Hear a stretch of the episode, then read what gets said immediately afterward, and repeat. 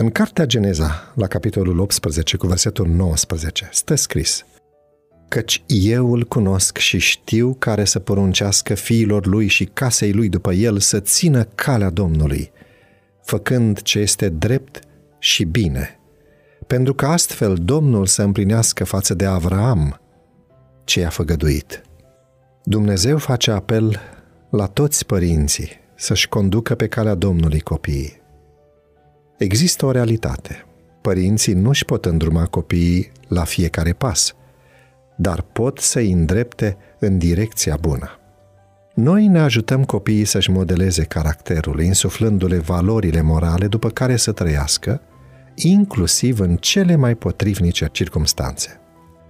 Trebuie să învățăm pe copii despre onoarea de a-i aparține împăratului împăraților, instruindu-i să se poarte ca niște prinți și prințese care așteaptă intrarea în împărăție într-o zi. Trebuie să deprindem arta întoarcerii inimii copiilor noștri către împărăția cerească, pentru a avea o motivație mai puternică de a rezista ispitelor acestei lumi. Trebuie să insuflăm în inima copiilor noștri principiile eterne ale cerului, repetându-le din nou și din nou că cetățenia lor este în ceruri, acolo unde trăiește Isus. Caracterul este singurul lucru pe care îl vor lua cu ei la cer. În Franța, Ludovic al XVI-lea a fost detronat și aruncat în închisoare.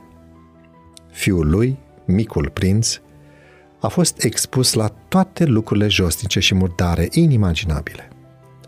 Temnicerii foloseau un limbaj obscen și metode crude de a-l înjosi, încercând să-l silească să-și modeleze viața în concordanță cu aceste influențe. Dar el nu s-a lăsat prada acestor ispite.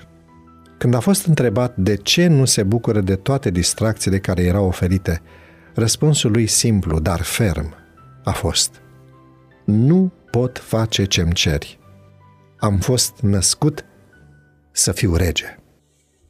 Părinților, noi toți călătorim spre împărăția cerească, prinți și prințese pentru împărăția lui Dumnezeu. Fie ca regele regilor să continue să ne furnizeze putere, în timp ce ne îndeplinim cu credincioșie datoria de părinte.